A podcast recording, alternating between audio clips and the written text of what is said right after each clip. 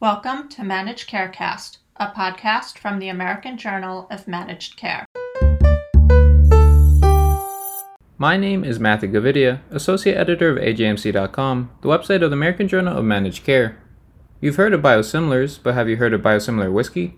On this episode of Managed Carecast, we bring you an excerpt of an interview I did earlier this year with Dr. Safraz Niazi, an adjunct professor of biopharmaceutical sciences at the University of Illinois and the University of Houston, and a member of the advisory board of the Center for Biosimilars, a sister site to AJMC.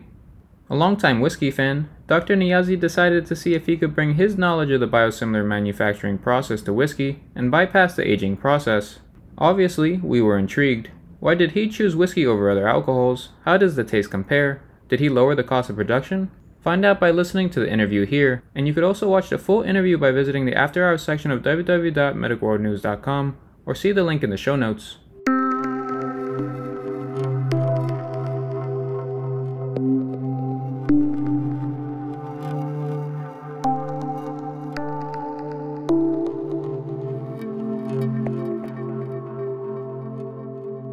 In addition to being a leader in the biosimilar pharma space, you recently created a truly novel process that provides your own spin on the biosimilar approach of therapeutic drugs to that of whiskey.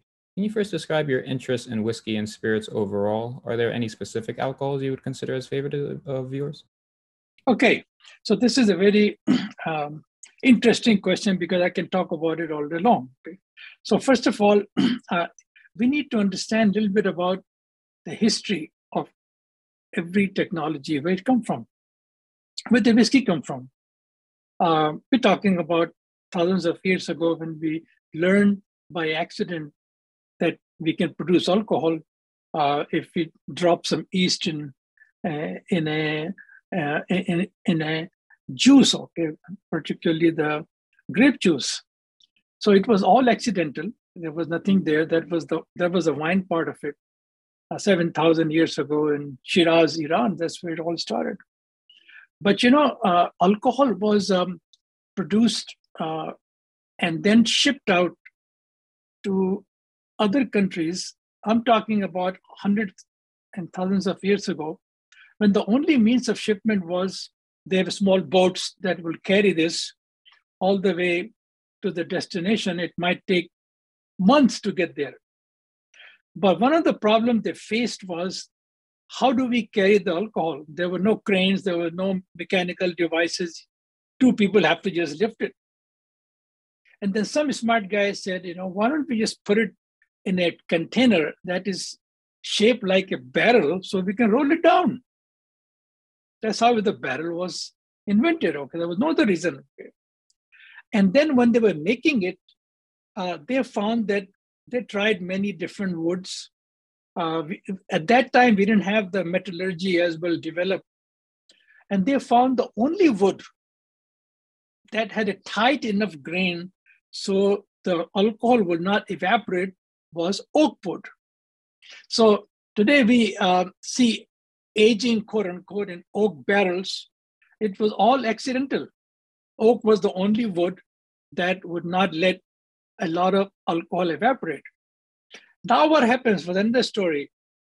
So they made the barrel, they will roll it down on the ship and so on and so forth. After four, six months, when they reached the destination, they found that their white alcohol that they have uh, fermented now has picked up a color and everybody liked it. It was not designed to be like that. It just happened to be what you call extract of the wood from the barrel. Now, because it, you have to have a wood which is very tight grain, we would limit it to oak. That's what everybody does today. But there are 10 other kinds of woods that also have thousands of chemicals in there. The wood is filled with different chemicals. You name it and they have it, okay, which never was tried out. So my first thinking was that uh, the word aging that we use, let me rephrase it. Okay, basically, what you're doing, you know, I mean, there's nothing living there, so it cannot age, is that we allowing enough time of contact with wood so that the alcohol can extract from the wood many of the chemicals which are found in the wood that improves the taste of alcohol. And I think that's where the aging process and the whiskey industry began working. One thing they could not do, and still they couldn't do today, is try it with the different woods because you cannot make a barrel for aging. So when I was developing my biosimilars uh, in Chicago, um, we, we developed uh, several uh, downstream processes where we will uh, take the um, our uh, liquids and pass through columns to capture proteins and so on and so forth.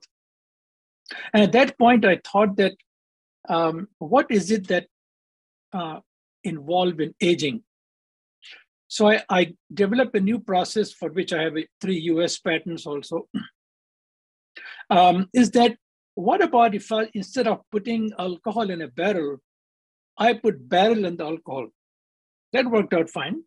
Now I'm able to put any kind of wood. I take the wood, whether it's charred wood or new wood or uh, French oak or American oak, you name it, okay? And I grind it to a very fine particle size, about 100 micron or so, and I pack a chromatography column. Now, uh, it's not simple as that, okay, because uh, to make sure it doesn't um, block, okay, there's a lot of design elements in there. But the basic element is I'm passing the alcohol through a column, a chromatography column, at a very high temperature, almost close to its boiling point. And in that cycle, it picks up all the wood it can that might take 10, 20 years to extract. Uh, extraction is very simple, very simple. It's a, a process uh, determined by the Fick's law of diffusion. You have surface area involved and the partition coefficient, those are the two things.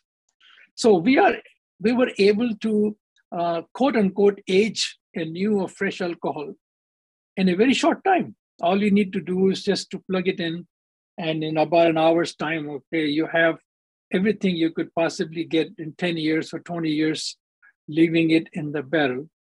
And then we will let it sit for a while, let it cool down on its own, because it's not only the chemicals coming out of wood, but how they interact and react. So we let it happen overnight. And uh, within 24 hours, okay, we have a whiskey, which I'm proud to say, you know, we can match with one of the best whiskeys that are available on the market. So that was the basic idea of uh, developing um, a product, okay, uh, around uh, same principle that we use to manufacture biological drugs. Long introduction. Sorry about that. And in uh, going into that process you mentioned, was there anything specific about whiskey in particular that led you to choose this type of alcohol for your biosimilar process? Very good, very good. You know, whiskey is um, uh, is one of the most popular uh, uh drinks.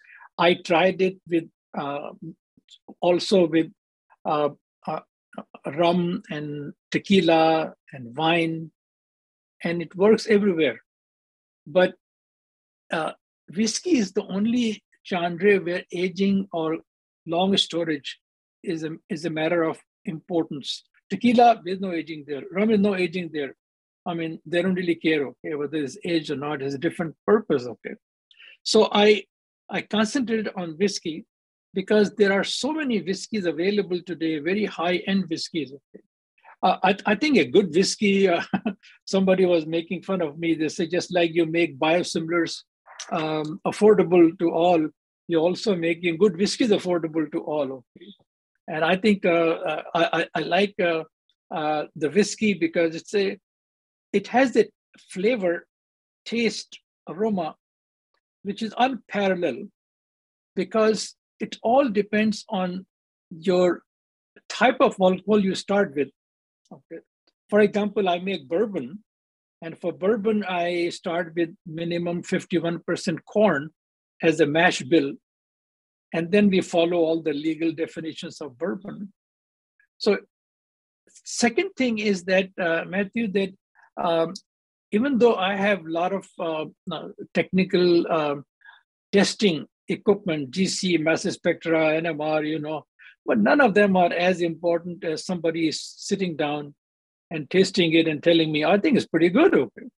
So whiskey is uh, uh, is more, uh, um, let's put this, a more romantic, more complex. One of the most complex drink that's out there is whiskey compared to all of the drinks.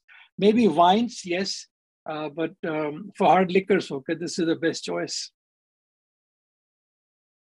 The BioBetter whiskey moniker you've coined stresses the maintained quality achieved at a fraction of the cost of some of the world's most popular whiskeys. Which specific whiskeys did you replicate through your process, and how did they stack up to the reference versions among knowledgeable whiskey drinkers known as sommeliers? Very good. So, first of all, um, let me uh, uh, say that because the process I have uh, can be customized to produce, copy any whiskey. It is very much similar, very much similar method to what we do and did in the case of biosimilars. Okay? Because I can do a fingerprinting of a whiskey, which includes a gas chromatography. I know what are the components there. And then I can alter the conditions, which include temperature, which include light exposure and shaking, to bring back it as close as possible. But surprisingly, okay, I think in our testing, we found that um, this objective testing, uh, analytical testing, does not really hold very well. Okay? Some of our whiskies were uh, liked very much, despite the fact that didn't match the uh, the uh, the design or the fingerprint of some of the larger uh, whiskeys. So the goal is to create as quickly as possible. So in this process, there is no barrels involved. You bring in a vat, a tote, let's say thousand gallons in it. You pass it through the columns, it goes back to the tote, and from the tote, it goes back to the bottles. So we have reduced the cost of entire processing to, I think, is less than 50 cents a bottle. Uh, when you store the bottle for 20 years, you lose about 30% of alcohol.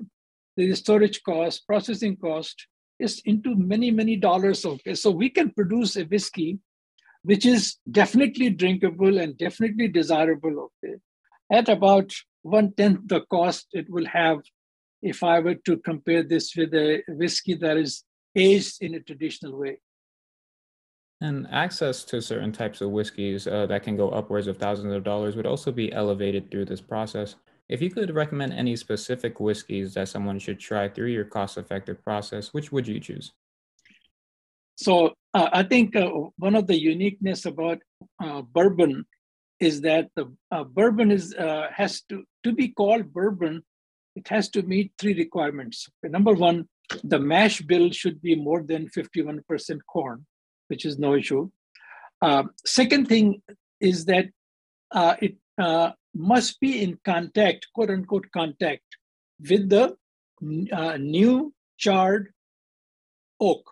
That is the definition of the US uh, government definition of what you can call bourbon. And the third thing is, of course, made in USA. Okay, not in Kentucky. There's some people think you know, if it's bourbon, it's got to be no. Could be made anywhere. So we met all the conditions we met the condition of contact by buying the alcohol. We get it from a company in Indiana, a very large company. Uh, and we asked them to ship us in a barrel, new oak barrel. So we met the requirement of a charred oak barrel contact. And then we go ahead and make this bourbon. I think it came out uh, so good compared to many other bourbons. And being a quote unquote the only uh, whiskey, you know, that has to be American whiskey, uh, I think our, our, bourbon has met all the requirements of a, one of the finest whiskeys that we can make. Um, I think you, you named the uh, Elijah Knob Creek. I, I think uh, our taste is no less than any of the uh, leaders uh, in the um, bourbon market. And do you think, uh, you know, following these positive uh, findings that you've mentioned, do you think uh, this process could have a, potential future in a massive industry like that of alcohol, which even trumps the pharmaceutical industry? Very good. you know what? When you bring a new technology, this was not my field. Okay? I'm into biotech, pharmaceuticals, and drugs, but it fascinated me that why are we calling aging okay? Molecule don't have a soul. Okay, so we have to do something with it. Okay, in my opinion, um, uh, most of the industry likes to follow tradition. And I gave you, and let me just uh, distract slightly. My products, biologicals, are uh, produced in a single use or disposable containers. Okay. No other big company does it, okay, because they're so used to hard walled stainless steel piping. Okay. Um, I had a meeting with one of the largest companies, and uh, one of the comments there was, you know, whiskey is good, okay, but uh, we need to put an age on it to get the dollars we uh, hope to get. I said, you know, that is true. Okay, that is true. But the point is, uh, who decided that the number of years is what makes the whiskey different? There are still people, Matthew, who would not drink, for example, uh, Johnnie Walker, the lowest uh, one is a red label, very harsh. Most people just want red label. So I think the taste is something that is so much acquired. Okay, so in my opinion, okay, this could be one of the largest breakthroughs in the industry. Uh, you reduce the cost significantly. Uh, it will allow new companies to jump in, okay, in the bandwagon. You don't have to uh, ferment. Okay, Th- those white alcohol is available at a very low cost. Some other, some um, uh, uh MGP is one company in uh, Indiana that produces millions of gallons. Okay, you could buy for almost pennies. Okay. It's how you process it and package it is what makes the value. So yes, I think we can literally transform the industry uh, if they are ready to think that this is a time for a paradigm shift. Okay, uh, this age concept has to go away somehow. I always tell when I bring in the sommeliers, I say, I'm not going to tell you which is which. Okay, just tell me how good these 10 whiskies are. And we find that, um, so I always say that the second time buyer is your whiskey buyer. Okay. Uh, I think anyone who tastes this whiskey would not have any hesitation coming back and say, oh, I like it. I don't care about the number of years on it.